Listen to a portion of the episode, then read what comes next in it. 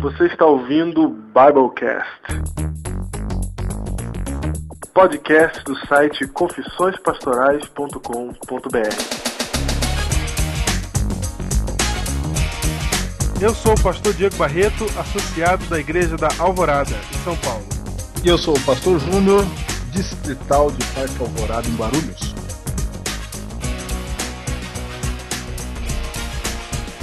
Começando nosso BibleCast com os agradecimentos. Júnior, você tem alguma coisa para agradecer para alguém aí? Tenho, tenho sim. Eu quero agradecer a galera do Jardim Normândia, nossos ouvintes aí de toda semana, jovens do Normândia, um abraço. Quero agradecer aí a galera da Bahia, Opa! Os amigos do Bruno aí, ouvindo nosso BibleCast. Muito bem. Que maravilha, hein? Que Deus abençoe a todos os... os nossos ouvintes de cada sexta-feira. Se você for acompanhar lá na, na comunidade do Orkut, você vai ver estas pessoas, os rostos dela, de muitas dessas pessoas, né, que estão ouvindo. E nós descobrimos recentemente que o BibleCast não é ouvido apenas pelas pessoas que fazem o download, né? Nós estávamos achando aqui que era só o que estava no download e tal, mas já começamos a detectar pessoas que ouvem o BibleCast porque outra pessoa passa para ela o BibleCast, né? É isso mesmo. Gente até que não tem internet, olha só que interessante. É, gente que, é, gente que outra pessoa tá baixando e dando no pendrive. Legal, nós tivemos o nosso recorde de downloads e de acessos nessa sexta-feira agora. Podemos dizer que estamos, além da, até das nossas expectativas, né? Porque nunca imaginamos ter mais de cento e quarenta acessos num só dia. E isso está virando já uma média, graças a Deus.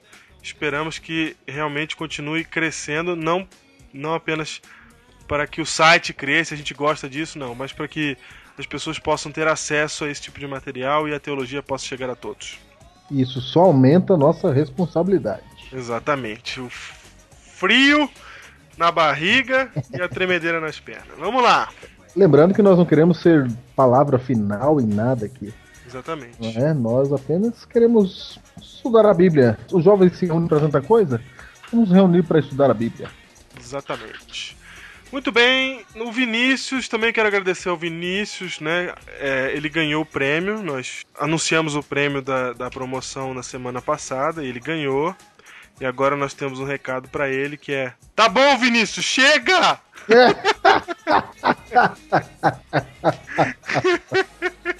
O Vinícius, ele, a, gente, a gente falou que ele, a gente criou um monstro e ele vestiu a camisa mesmo. Semana passada eu vi ele tuitar pro Kassab, pra Dilma.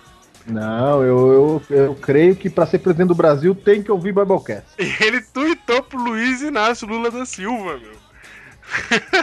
Olha aí. Muito bem, obrigado aí ao nosso amigo Vinícius, que botou no coração que tem que divulgar o BibleCast. É meu amigo pessoal, nós nos conhecemos. E obrigado aí. E muito bem. Chega, chega. Chega, já, já. Acabou, acabou. Lá, vamos lá. Muito bem, um abração, Vinícius. E a Maria Júlia mandou um e-mail para nós essa semana, falando uma coisa muito interessante. Ela disse assim, ó: o assunto da profecia perdida foi muito bom, eu nunca tinha pensado nisso, em associar os textos de Primeira Reis, Lucas e Malaquias. Surpreendente, e o mais surpreendente, e foi surpreendente mesmo, gente, olha só. Ela falou que no sábado de manhã, terminei a apostila do Seminário Espiritual três, não é? Às quarenta madrugadas, e recebereis poder, cujo último tema era Enquanto Ele Não Vem. E falava sobre o que vocês disseram no episódio cinco. Citando Guilherme Miller, o texto apontava para o nosso senso de missão como mensageiros do segundo advento. E depois, como se isso não bastasse, no sábado de manhã, no culto, a pregação foi sobre Elias no Monte Carmelo, Primeira Reis, finalizando dizendo que nós, adventistas, somos os Elias modernos. Olha aí, Júnior. Olha isso aí. Olha aí, ela falou assim, ó: foi muito boa a experiência de sair e falar do sábado para as pessoas. Pena que a maioria esteja alheia a qualquer manifestação religiosa, e também é uma pena que nem toda a igreja adventista do sétimo dia participe. Mas é a paciência dos santos, Apocalipse capítulo catorze, verso doze. O importante é não desistir, Gálatas capítulo seis, verso nove. Olha só. Olha só, meu. Eu fiquei impressionado, porque assim, nós programamos esse, esse BibleCast sobre a profecia perdida, sobre o terceiro Elias, bem antes, né? E a gente programou pensando no Impacto Esperança. E aconteceu que no sábado de manhã, o último tema das quarenta madrugadas era esse. E no sábado de manhã, no culto, alguém falou sobre Elias na igreja dela, o pastor falou sobre Elias. Então, eu, eu senti, Júnior, o seguinte, eu senti que, que Deus realmente está guiando as coisas nesse caminho, aí, nessa direção que, que a gente foi realmente. Eu gostei muito de ter recebido esse e-mail e de ter constatado isso. Outras pessoas também comentaram no Twitter, né, dizendo que nunca ouviram falar da profecia, é, que anos de adventismo.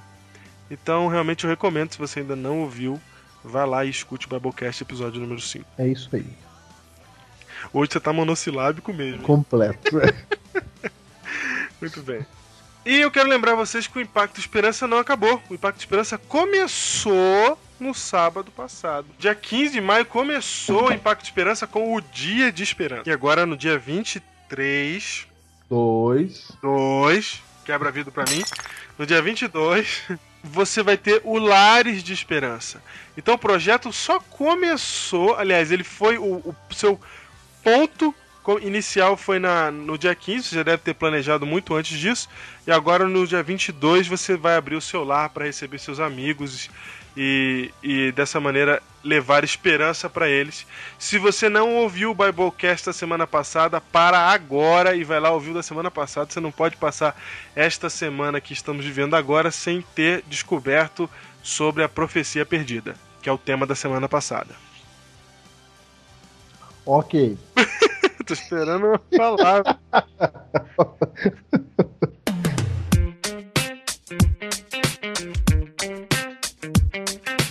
Pergunte ao pastor. Temos perguntas essa semana? Temos pergunta. Quem fez a pergunta foi nosso amigo e colaborador aí do Twitter, Vinícius Panucci. Ele manda uma pergunta para nós aí, pastor Diego. Na verdade, duas. Na verdade, duas. Vou ler aqui a primeira. Como podemos ter certeza de que Deus está direcionando nossa vida? É a pergunta essa daí, né? Se eu souber responder isso daí em cinco minutos, minha igreja lota. É. Da noite pro dia, porque quem não quer saber, como saber, né? Como ter certeza que Deus está direcionando a nossa vida. Você sabe, pastor Diego, Provérbios, capítulo dezesseis, verso um, diz assim: o coração do homem pode fazer planos, mas a resposta certa dos lábios vem do Senhor. E aí está aquilo que nós mais queremos saber, qual é as palavras que saem dos lábios do Senhor. Essa é a ideia. Você sabe que quando você tem duas, na hora de tomar uma decisão, por exemplo, quando você tem uma uma decisão, às vezes você sabe, né? Uma vai causar mais prejuízo e a outra é boa, aí você não tem dúvida, né? O problema é quando o problema é quando as duas opções são boas. E aí, como é que você sabe que Deus está dirigindo a sua vida? Exatamente. Eu acredito que, é, respondendo essa pergunta, eu acredito que você só consegue saber disso, é, não, não por, um, por uma técnica, por uma mandinga, por, um, por uma superstição, sei lá, qualquer coisa, um algodão molhado, algodão seco, nada disso. Para saber qual que é a di- se Deus está direcionando a sua vida ou não, você precisa conhecer Deus. Infelizmente, é que... não tem uma respostinha pronta que vai solucionar todos os problemas. Você tem que conhecer a Deus. E como é que a gente conhece a Deus? Você conhece a Deus pelo conteúdo, é, pela, única, pela maneira como Ele se comunica com você. E Ele se comunicou conosco através da Bíblia. Essa é a sua palavra, né? Então, é, você conhece Ele através da Bíblia. Você estuda a Bíblia, você vai descobrir quem Deus é. Você vai descobrir como Ele, func- como ele, ele age, como Ele pensa. E aí você vai saber exatamente que caminho tomar, em que caminho Deus está, na verdade.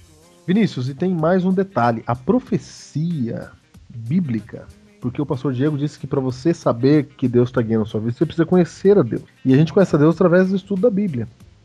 E Deus colocou as profecias bíblicas. Tem um texto aqui interessante em João, capítulo catorze, no versículo vinte e nove. Você pode ver aqui uma das funções da profecia.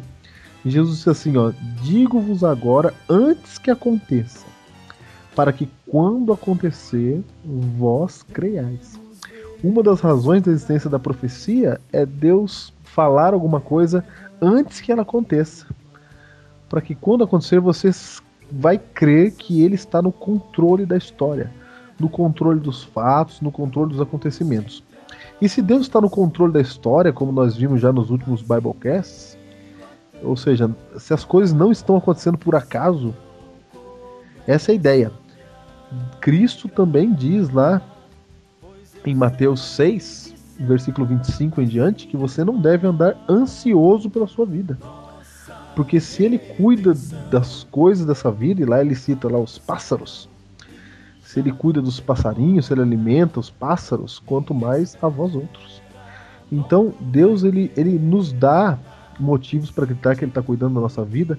Uma das razões é que ele se revela através da história, na profecia, ele cuida deste mundo, ele está no controle deste mundo.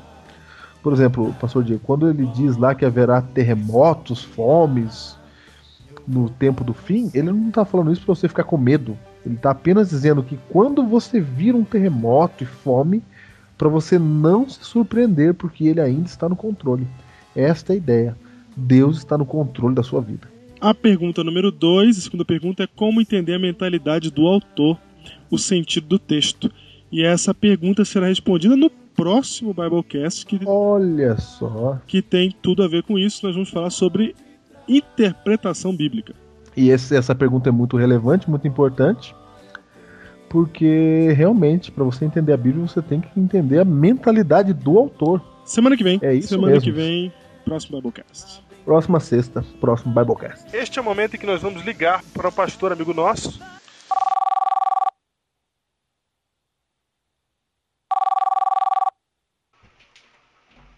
Ô, Tom, beleza? E aí, Diegão? Tudo certo, meu? Você tá inventando aí essas coisas agora, né, cara? Eu preciso pôr esse negócio para conversar aqui de graça, porque... eu tenho um amigo aí que nós fomos fazer uma compra de material. Ele falou, ah, não compra isso aí não, você não vai usar isso daí. Aí eu não comprei o microfone, cara. Esse amigo... eu vou comprar, aproveitar que a moça tá dando nota aqui. Não, não, não compra isso aí não, você vai usar pra quê, Tom? A gente não usa isso não. Falei, tá bom, então. É o pastor Júlio, por acaso? Não, eu não. É, complicado, né? E aí, Tom, tudo bem contigo? Tá bem, rapaz, tá tudo certo. Tu tá Graças feliz? Graças a Deus, estão aí. Pastor Wellington Lee, ó. Tô feliz, meu. Pastor Wellington Lee. Feliz. Tá casado e é feliz. E feliz. Mudou o status agora, eu é casado. Casado. Casado. E como é que tá aí? Você tá gostando do distrito? Rapaz, eu tô gostando do distrito. Qual é o seu distrito, Tom? Bom, eu sou pastor aqui do distrito de Bananal. Bananal é uma cidade tombada ao patrimônio histórico. É a última cidade do estado de São Paulo. Divisa com Rio de Janeiro. E aqui Olha nós aí. temos um distrito... animados, felizes. É, a única dificuldade aqui é que a cidade é muito pequena e existem muitas festas e tradições aqui, mas graças a Deus nós estamos tentando montar projetos aí, sociais, religiosos, para conseguir atrair o pessoal para cá, mas estou feliz de estar aqui. Então quer dizer que o maior desafio é que a cidade é pequena e tem festas religiosas aí, locais? É, tem, a realidade é que tem as religiosas e tem muita festa de bagunça. Ah, certo. Entendeu? A cidade, ela tem catorze mil habitantes, de Nossa. acordo com o último censo. catorze mil E no carnaval, eles esperam aqui dez mil pessoas. Então, quer dizer, a cultura do pessoal aqui é muita festa, muita carne, muita isso, muito aquilo, entendeu? Não tem aquela preocupação de estudar, não tem aquela preocupação de faculdade... E eu acho que isso que precisaria ser melhorado, mas isso é algo que a prefeitura, né, precisaria arrumar. E mas em relação ao distrito... Ah, ah, pode falar. Quantos membros tem no distrito? Em relação de distrito, eu tenho aqui quatro igrejas, quatro igrejas, no distrito, três igrejas e um grupo. Tem um grupinho na serra, um grupo bem pequeno para atender o pessoal que não consegue descer para a igreja. Então a gente é. tem um, um, um, um, um grupo lá em cima na serra, quase no sertão, como o pessoal diz aqui. E lá a gente trabalha de uma forma um pouco diferenciada, porque à noite o pessoal não consegue ir. Eu implantei lá agora o culto aos domingos de manhã. Às dez da manhã nós temos um culto especial. Olha que legal. Manhã, Muito bom. Entendeu? Mas é que domingo à noite não tem culto lá. Domingo à noite não tem. Entendi. Então, e, e, e aí, qual que é a sensação de estar no, no, no último território do, de São Paulo, ali no, lá no Bananal mesmo? Qual que, como é que é? Bom pra você? Como é que tem sido a vida sua, pessoal? Aí? Não é, não é tranquilo, né? Bem mais calmo. A qualidade de vida é melhor. Exatamente. A qualidade de vida não é melhor? A tranquilidade, a, a paz... A qualidade de vida é melhor, entendeu? Porque... você não tem tantas preocupações, aqui o pessoal não rouba nem galinha. O índice de criminalidade na cidade é zero. Olha, entendeu? Só. Tudo aqui é muito caro, a gasolina é dois reais e setenta e cinco centavos, o pacote de arroz aqui é dez reais, é quinze conto, treze conto, a caixa de bombom é dez conto. Eu achei que tudo seria preço de banana em Bananal. Não, banana, não sei nem bem que chama Bananal, mas é... é uma... parece que trigo, sei lá, alguma coisa assim. E a, o forte do Bananal era café, né? Ah, é? Tinha os barões do café, muita coisa. Claro, a cidade do Bananal era, era toda poderosa no início do século vinte. Né? Mas, amigo, graças a Deus nós estamos se acostumando, né? Tá legal morar aqui. Aí as pessoas à tarde, elas, elas saem de casa e ficam, ficam na rua olhando a, a vida passar, não é? Não, aqui o pessoal, às quatro da tarde, eles estão na praça. Olha que beleza. E que... as duas fontes de, de renda aqui é prefeitura ou algum comércio particular. Então, quem trabalha na prefeitura, às quatro da tarde já está indo para a praça. O pessoal hum. se encontra na praça frequentemente para bater papo, para conversar. Ah, é outra vida, entendeu? Isso aí, e cara. A, e a cidade, pelo fato da a cidade não ter muito para oferecer. Então, o pessoal tem que, então, você sabe que, que ajeitar Bananal, o que tem. E aqui um ponto turístico é a casa do pastor. Ah, é? Para os membros Olha. da igreja, né? Só vem para a casa do pastor aqui e faz a festa. Pastor, é verdade que para visitar alguém você não precisa bater na porta, é só entrar? É, não, é, alguns dizem isso, né? A gente bate, né? Para não ter nenhuma novidade, né? Não encontrar ninguém de calça curta, eu bato na porta. Mas aqui, assim, você chegou, você vai entrando numa boa e o pessoal aceita. Eu até perguntei pro pessoal aqui, pros anciãos, olha, como que é, vocês costumam na visita aqui? A gente precisa ligar antes para ver se a pessoa tá em casa. Não, pastor. Pode ir, chegando na hora o povo vai estar. O senhor entra e vai lá e faz o trabalho e pronto. Então aqui é, é mais tranquilo nesse sentido, né? Na cidade de Bananal, da Associação Paulista do Vale, é a cidade que tem o melhor índice de adventista por metro, por, por habitante. Ah, ah sim. sim. Talvez pelo fato da cidade ser, ser pequena, né? né? Nós temos um grupo forte de aventureiros aqui. Nós temos aqui quarenta aventureiros no nosso grupo de aventureiros, que uhum. é Lobinhos da Bocaina. Da Nós Bocaina. temos um grupo forte de bravadores, que está sendo reestruturado agora, né? E é uma área que eu gosto, então nós vamos aplicar um pouquinho de tempo nessa área de desbravadores, área jovem aí. Tem muita gente que não é da igreja, que faz parte, muitos jovens que não são da igreja fazem parte dos desbravadores e aventureiros. Porque tem uma casa de adoção, não é adoção, de cuidar de criança aqui, de menores, e a criançada eles mandam todos para os aventureiros no sábado à tarde. Então, assim, é um ponto importante. Legal. O prefeito, os vereadores conhecem bem a cidade, a cidade é bem, conhece bem a igreja, a igreja é reconhecida. E é um lugar bom de se estar. Estou feliz por estar aqui e agora a gente vai descobrindo as formas de trabalhar com o pessoal, né, para conseguir atender todo mundo e por aí vai. Legal. Coloca aí que o povo de Bananal é muito feliz e muito receptivo. A recepção aqui é muito forte. Muito bem, pastor Wellington Lee, muito obrigado pela, pela ligação. Deus te abençoe aí no seu trabalho e que o sucesso Amém. aí em Bananal seja para a honra e glória de Deus. Amém. Amém. Deus abençoe, pastor Wellington. Vamos para a indicação do livro de hoje. O livro desta semana. Eh, pastor Diego, eu gostaria de falar para você que o título do livro dessa semana também é o título do tema do BibleCast. E já vamos então falar o título do tema nesse momento, quando indicamos nesse o livro. Momento, é... O livro é o seguinte: Entendes o que lês? Interrogação. Ah, ah. Muito bem. Entendes o que lês? Muito bem, isso aí. Animação! Quem escreveu ou é. Entende o que lê, Júnior? Gordon Fee e Douglas Stewart. São dois autores e esse livro é base nos estudos de teologia, né? Exatamente, editora Vida Nova. É, você sabe que as pessoas não conseguem entender a Bíblia. Parece que as pessoas não conseguem entender o que estão lendo. E a célebre pergunta de Felipe Eunuco é o título desse livro. Entende o que lê? Esse livro aqui vai ajudar você a desvendar os mistérios do céu, estudando aí a palavra de Deus por você mesmo. E esse é o tema de hoje. Entendes o que lês?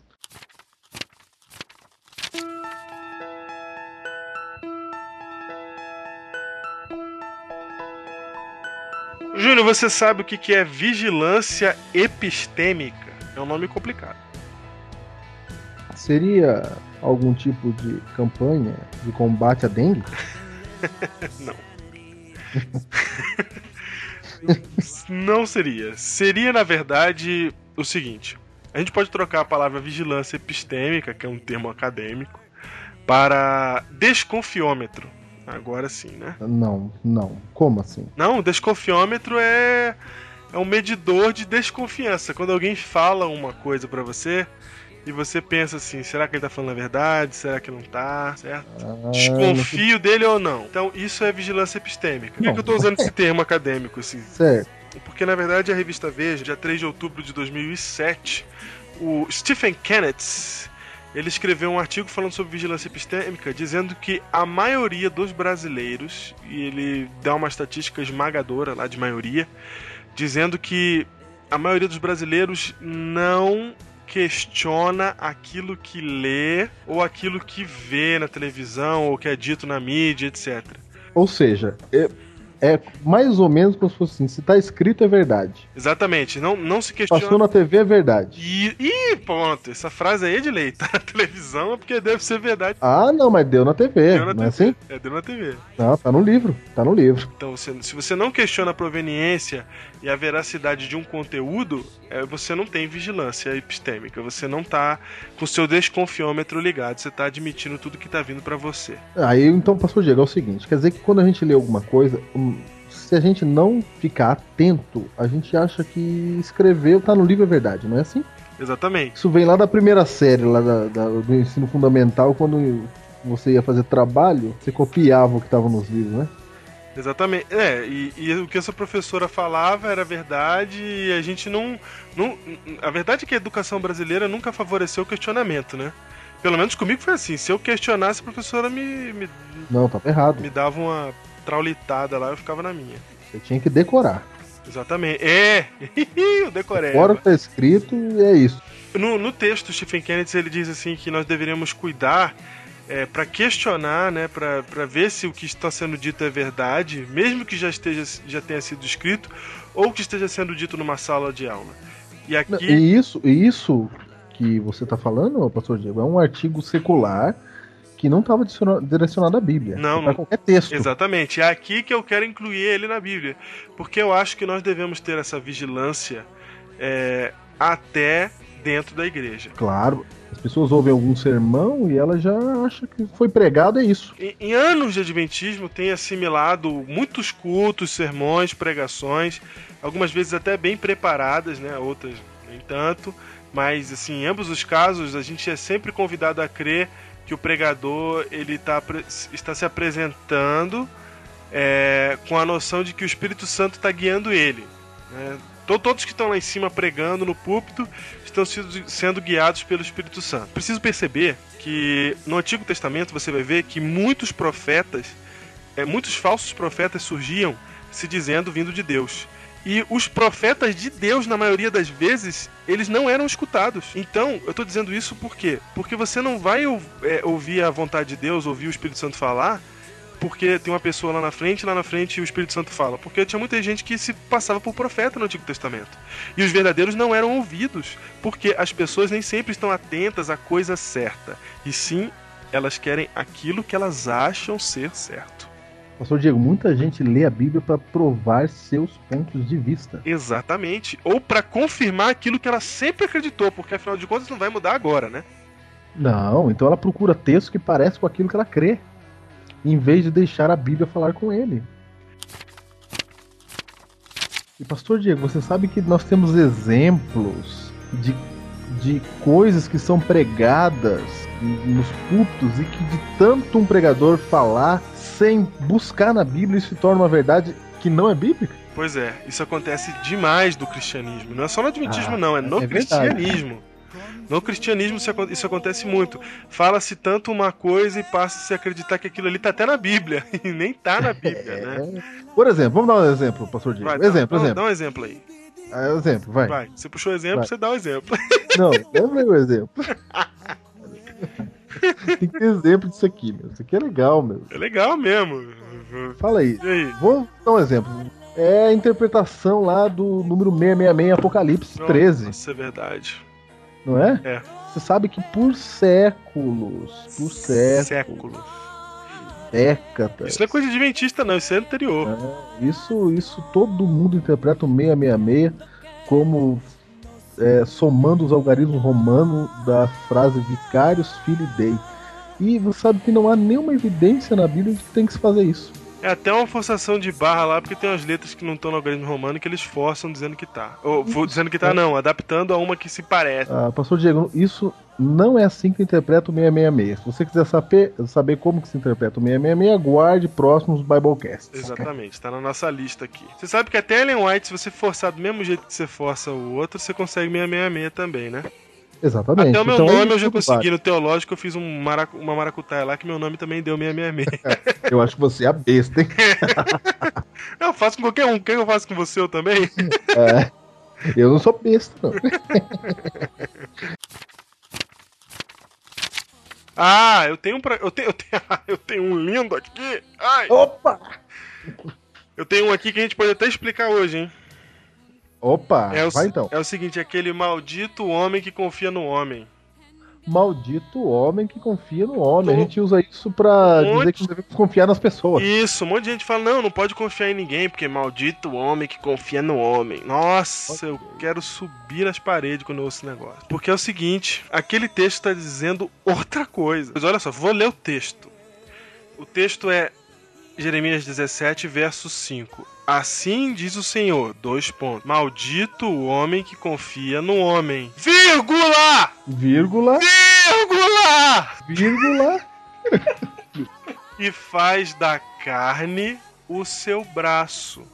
Hum. E aparta o seu coração do Senhor. Gente, não tá falando que é pra você parar de confiar nas pessoas. Tá falando que é pra você não confiar em si mesmo. Para a salvação até, ó. E nem em outras pessoas. Ele não está falando isso. O povo de Israel se refugiava em rei, em outras pessoas, para fugir dos seus inimigos. As pessoas, às vezes, se refugiam em si mesmas, ou em outros que são mais fortes. Ele está dizendo assim, olha, você tem que confiar é em Deus. Se você põe a sua vida, a sua salvação nas mãos de um homem, você é maldito. Você tá perdido. Exatamente. Então veja aí. Agora, peraí, peraí. Júnior, Júnior. Só um momento. Aí você olha no verso sete, tá escrito assim, ó. Bendito o homem que confia no Senhor e cuja confiança é o Senhor. O que o texto quer dizer é que você tem que confiar em Deus e não confiar no homem para a sua salvação. É confiar em Deus para cuidar da sua vida. Você não vai confiar no seu marido para ser feliz, mulher. Você não vai confiar no seu chefe para ter o futuro da sua carreira. Você vai confiar no Senhor. É isso que o texto está dizendo. Então você trate de confiar nas pessoas e acreditar no que elas falam para você. Porque como cristão, você tem que acreditar nelas. Você tem que ser uma pessoa crédula. Você não pode acreditar que a pessoa é culpada antes dela realmente se mostrar culpada. A pessoa aparece pra você e já está desconfiando nela porque o texto bíblico diz que maldito homem que confia no homem. Por favor, não Olha é aí. isso. Não. E você percebe que tá escrito aí. Tá escrito no sete. O, o camarada, ele não tem coragem de ler depois da vírgula. Ele não chega no verso sete mesmo. É, exatamente. Tem mais exemplo. Quer ver mais? Eu vou mostrar exemplo agora. Vai, mais exemplo.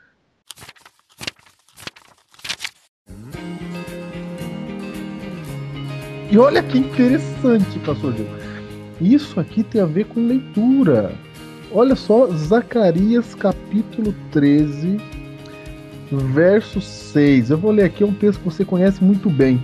Se alguém lhe disser que feridas são essas nas suas mãos, responderá ele, são as feridas com que fui ferido na casa de meus amigos. Então todo mundo que lê aqui diz assim, ó, quando você chegar no céu, Jesus vai olhar pra, você vai olhar para Jesus e falar que feridas são essas nas suas mãos, e ele vai dizer são feridas com que fui ferido na casa de meus amigos. Mas se você ler Zacarias treze, e eu vou ler um pouco antes, olha só só o que está escrito aqui. Naquele dia haverá um, uma fonte aberta para a casa de Davi e para os habitantes de Jerusalém. Estou lendo o verso um. Para remover o pecado e a impureza. E acontecerá naquele dia, diz o Senhor dos Exércitos, que eliminarei da terra os nomes dos ídolos, e deles não haverá mais memória. E também removerei da terra os profetas e o espírito imundo. Olha só, Deus está dizendo que vai remover da terra os profetas.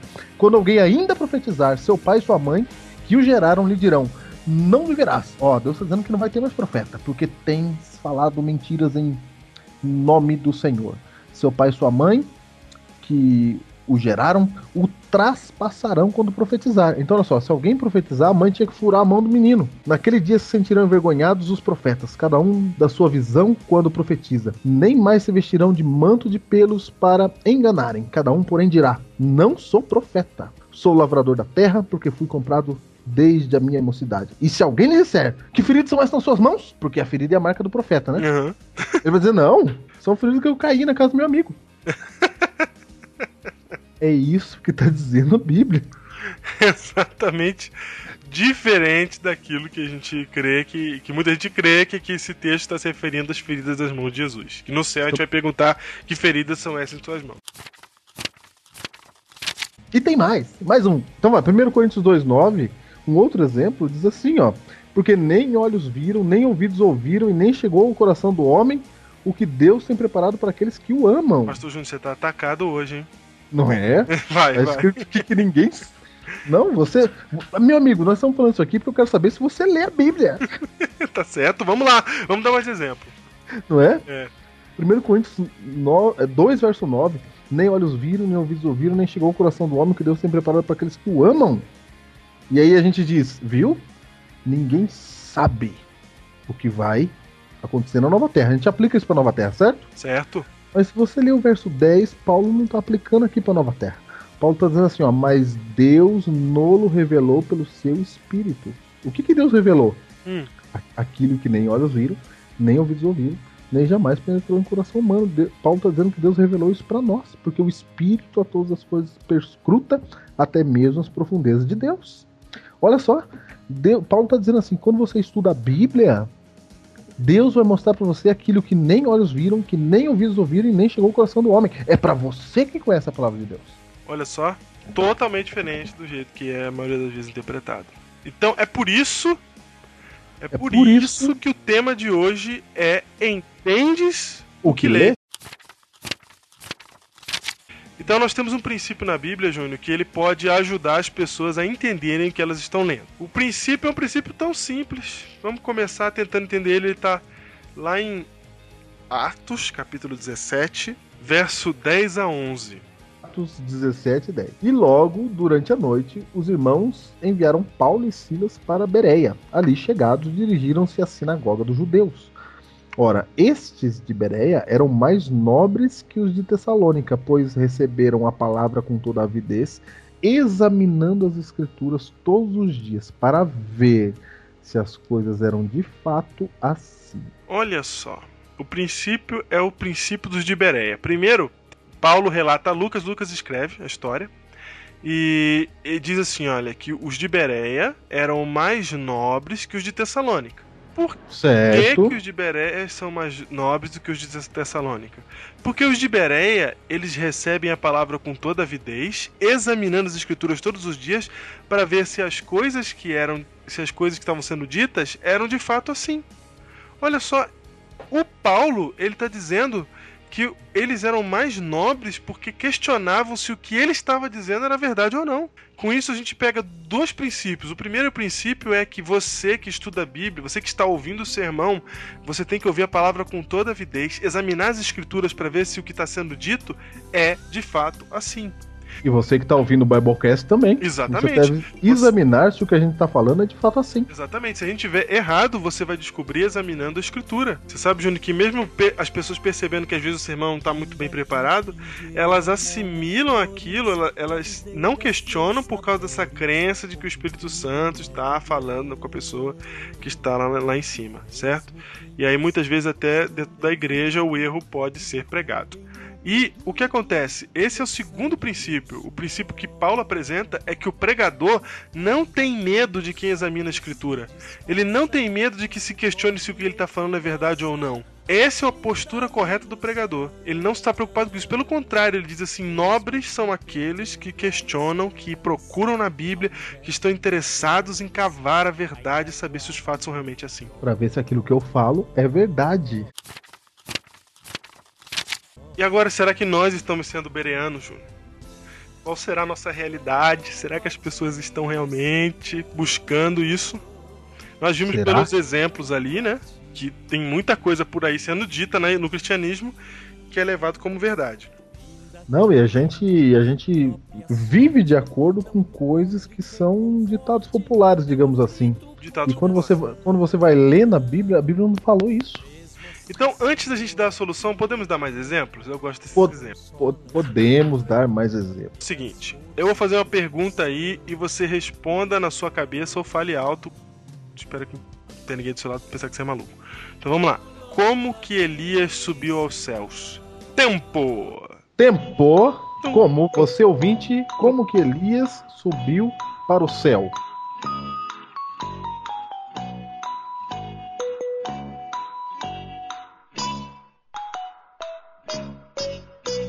Muito bem, se você respondeu que Elias subiu aos céus... Carruagem de fogo, a sua resposta está... Que pena, você errou. Muito bem! Está errada, está errada. Opa. Todo mundo acha que carruagem de fogo é o jeito que Elias subiu ao céu. Mas se você olhar em Segunda Reis, capítulo dois, verso onze, você vai ver que o carro de fogo, ele apenas separou Elias de Eliseu. Mas o que levou ele para o céu foi um redemoinho. Um redemoinho levou ele para o céu. O carro de fogo só separou os dois. O outro exemplo que nós temos é o de Segunda Reis, aí no mesmo, no mesmo contexto. Você volta alguns versos, né? A gente acabou de ver o verso onze. Olha aí o verso nove, Júnior. Lê pra gente. Esse é sensacional. Esse é demais. Esse aí é demais. Elias disse a Eliseu: pede-me o que queres que eu te faça, antes que seja tomado de ti. Disse Eliseu: peço-te que me toque por herança, porção dobrada do teu espírito. Todo mundo acha, pastor Diego, e talvez você ache também, que Eliseu está pedindo o dobro do Espírito Santo de Elias. Exatamente. Ou seja, todo mundo acha. Se Elias tinha poder, ele está querendo o dobro do poder. E isso, Júnior, isso aí se fala em oração, em sermão, é normal isso. Não é? Me dá porção dobrada. É, me dê porção dobrada. Só que tem um problema. A gente aprende... pergunta pro pastor, você é, entendes o que lês? Você tá entendendo o que você tá lendo?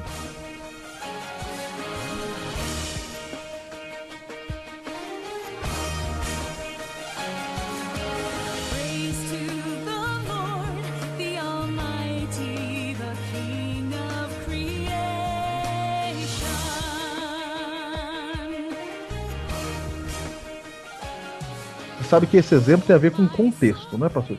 É importante a gente lembrar que quem está inspirado pelo Espírito Santo não está um pouquinho inspirado, o outro está mais inspirado, sabe? Ah, o autor bíblico de, do Pentateuco, ele é mais inspirado do que os profetas menores. Não existe isso. Inspiração é que nem gravidez, como diz o pastor Emilson Reis. Ou tá ou não tá.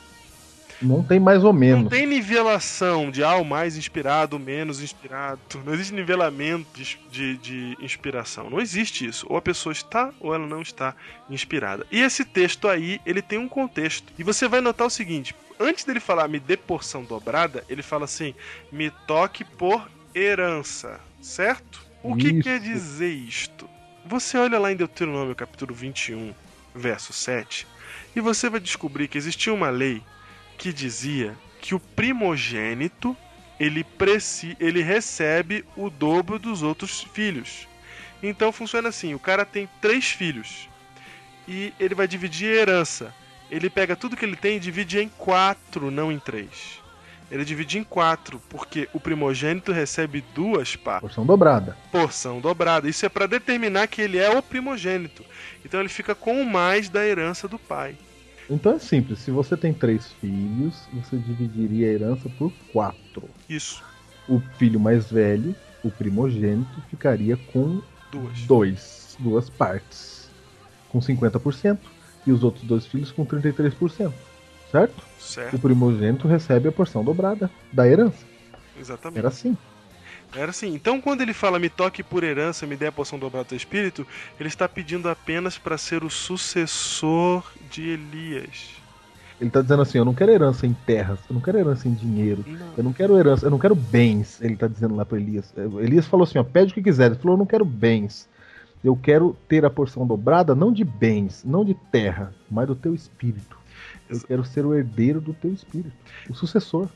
E a nova versão internacional que eu estou usando aqui agora, nesse momento, ela já resolve esse problema, porque ela não diz assim, me dê porção dobrada, ela diz assim, ó, faze de mim o principal herdeiro do teu espírito profético. Essa é a ideia do pedido dele. Faze de mim o principal herdeiro do teu espírito profético. Eu quero ser o teu sucessor. Eu quero seguir nos teus passos. Eu quero ter o poder de fazer o que você fez. Eu... E não eu quero ter mais Espírito Santo que você. Exatamente, não, exatamente. Imagina. Não, eu quero mais Deus que você teve. É. Não é isso. Outro exemplo, pastor Diego, é aqui Jó, capítulo três, verso vinte e cinco. Hum.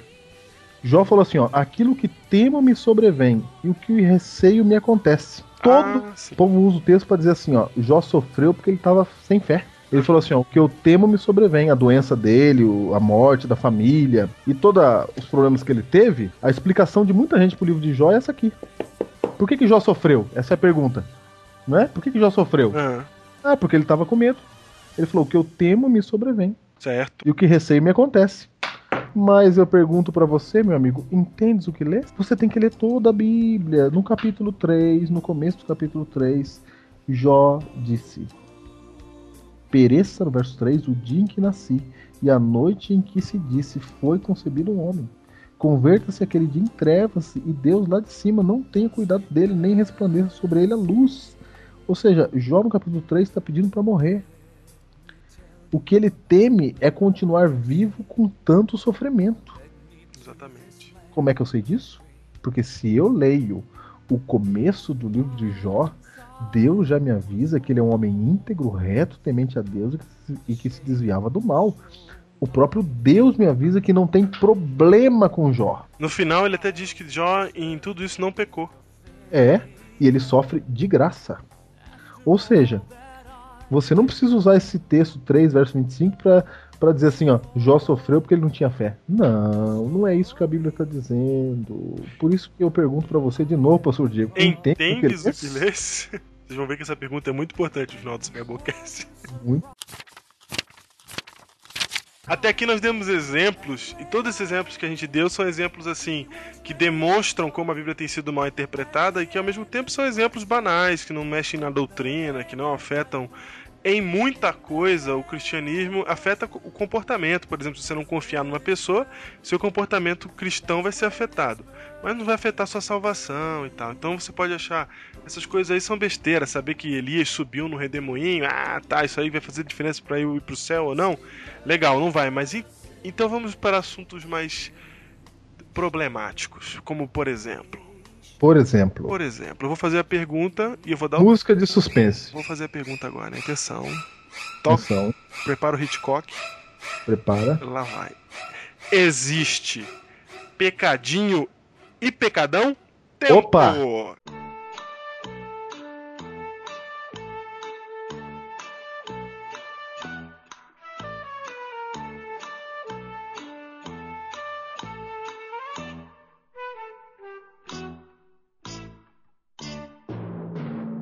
Se você respondeu que ex... não existe é pecadinho claro e pecadão, que, que todos é claro os que... pecados são iguais, né? É lógico que todos os pecados são iguais, então... A sua resposta está... Que pena, você errou.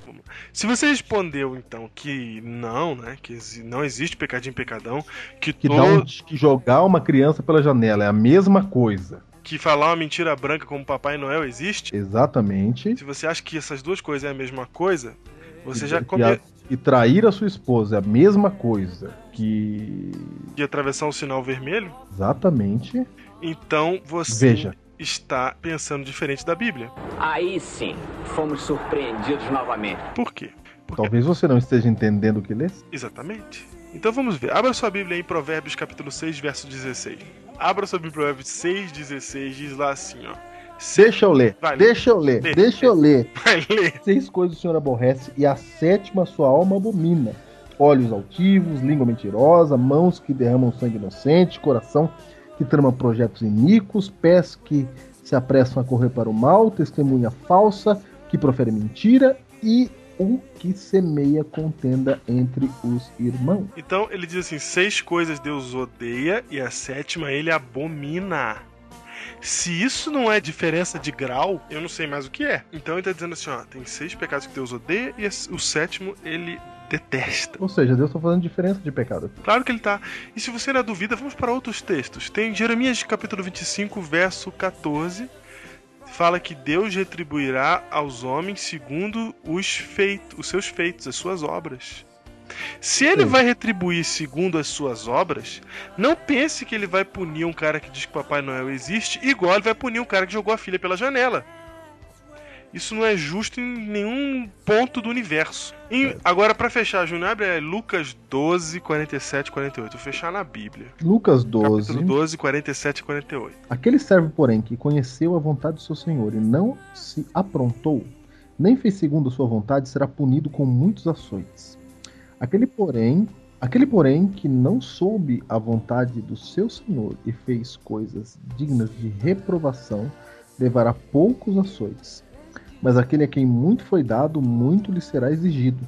E aquele a quem muito se confia, muito mais lhe pedirão. Olha só! Então quer dizer que quem sabe o que é certo e faz vai ser mais punido do que quem é mais... não sabe e faz é o mais... errado. É mais... É mais grave? É mais grave. Olha, dá, tem, tá claramente. É, as pessoas não vão ser punidas iguais. Elas são punidas de acordo com aquilo que elas sabiam ser a verdade ou não.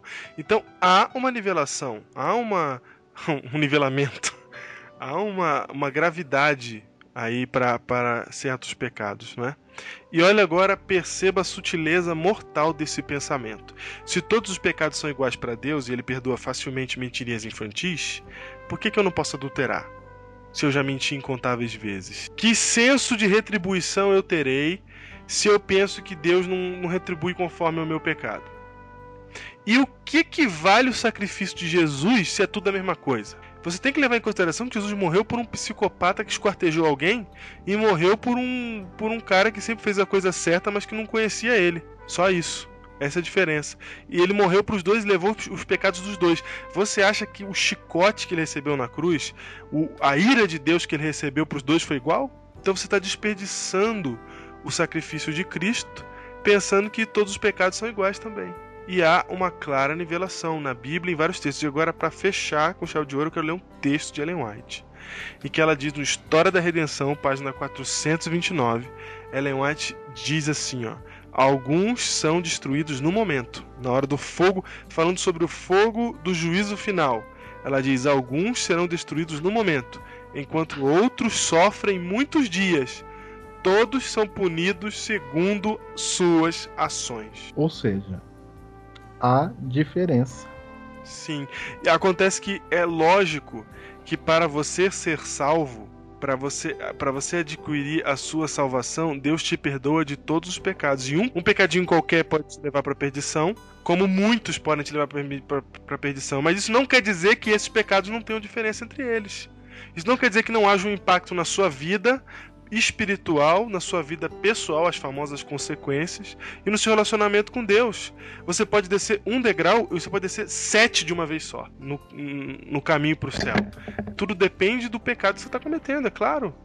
Isso é uma bênção, porque se você cometeu um pecado aí não tão importante, se você cometeu um, um leve erro aí na sua vida, você pode ser tentado a achar assim, ah, já pequei mesmo, agora acabou. Exatamente, exatamente. Isso é um, é um, é um crime, esse pensamento. É, se você cometeu algum, sei lá, alguma coisa aí que não tem tanta consequência, você pode falar assim, ah, eu já fiz isso aqui mesmo, agora acabou, porque pecado é tudo igual, e você não volta para Cristo.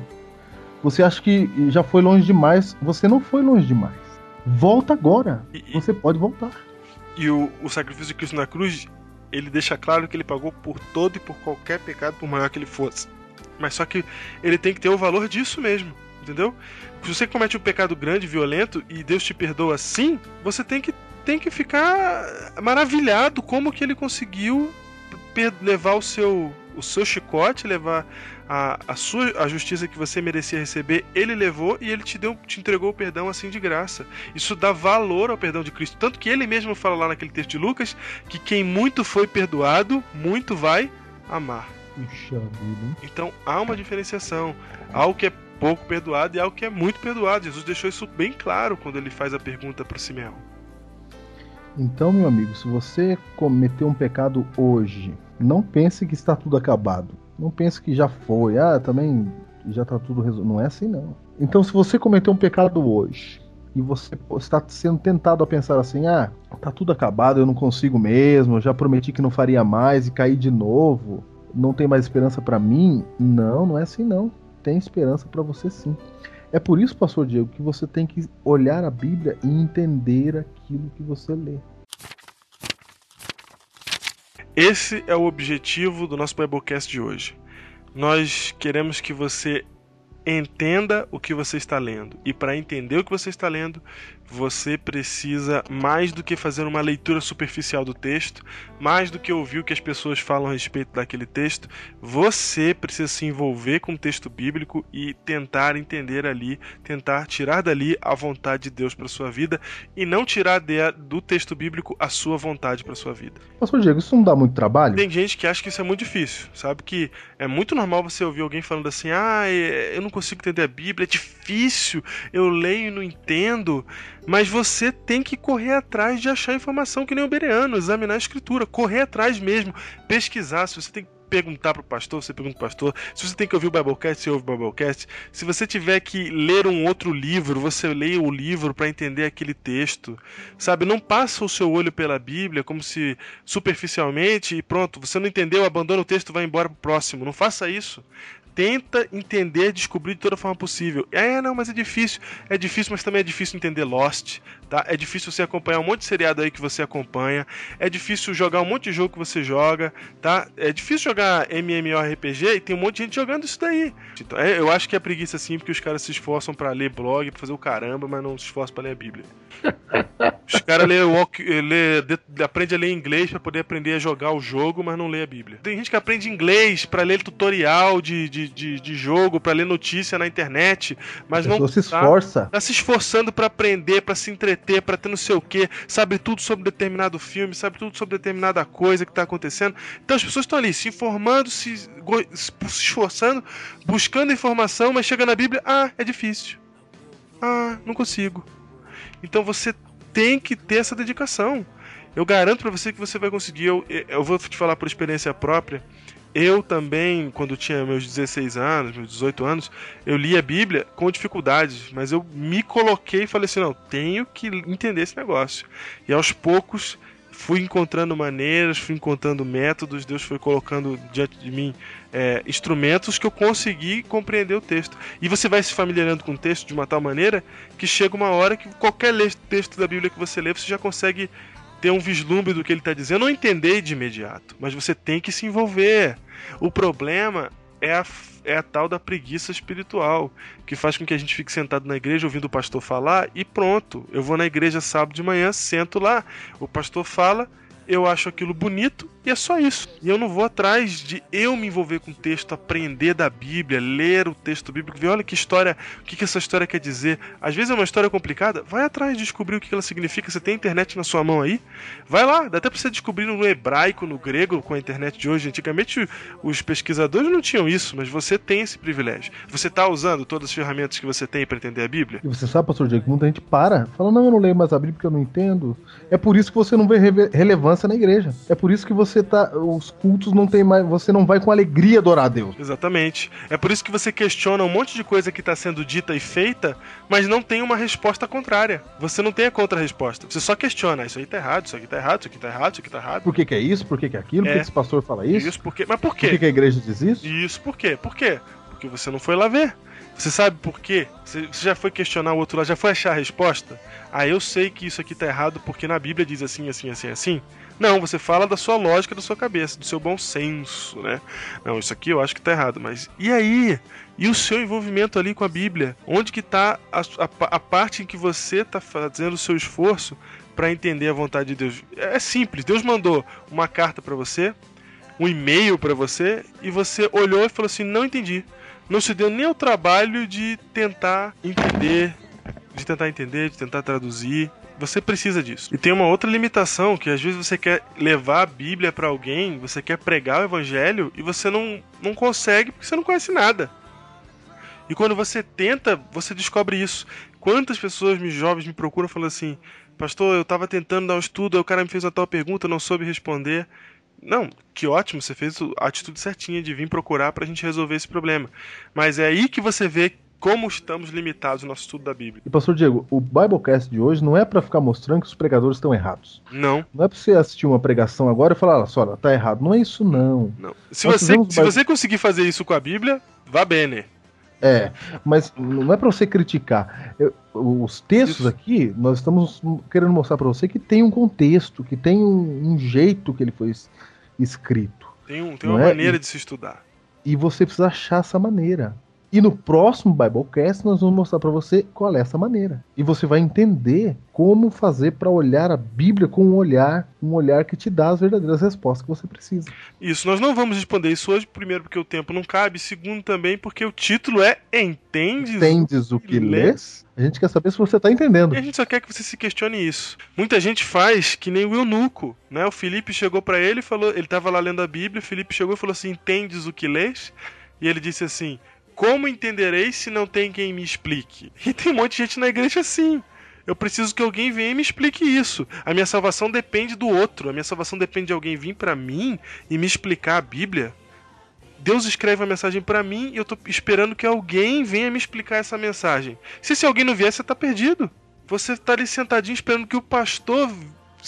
É, a salvação do pastor passe pra você. A salvação do Senhor passe pra você. Quem tá pregando lá... vai te ensinar o que você deve fazer, como você deve viver. Eu não preciso ler a Bíblia. Eu só preciso assistir a boas semanas de orações. Eu só preciso assistir a boas pregações. Porque ler a Bíblia eu não preciso.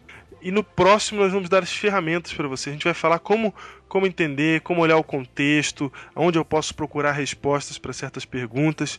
A gente vai dar essas ferramentas para você e você não vai ter mais desculpa para não conseguir ler a Bíblia. Eu só te digo uma coisa. Se Deus tem uma mensagem para você... Por que que você ainda não entendeu ela?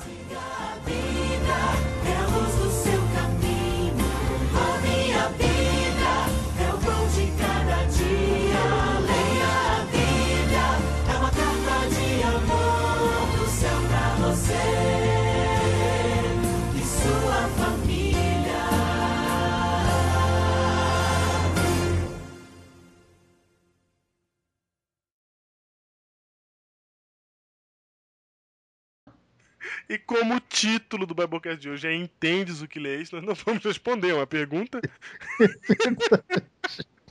A gente só quer saber se você entende. Eu só quero saber. Se...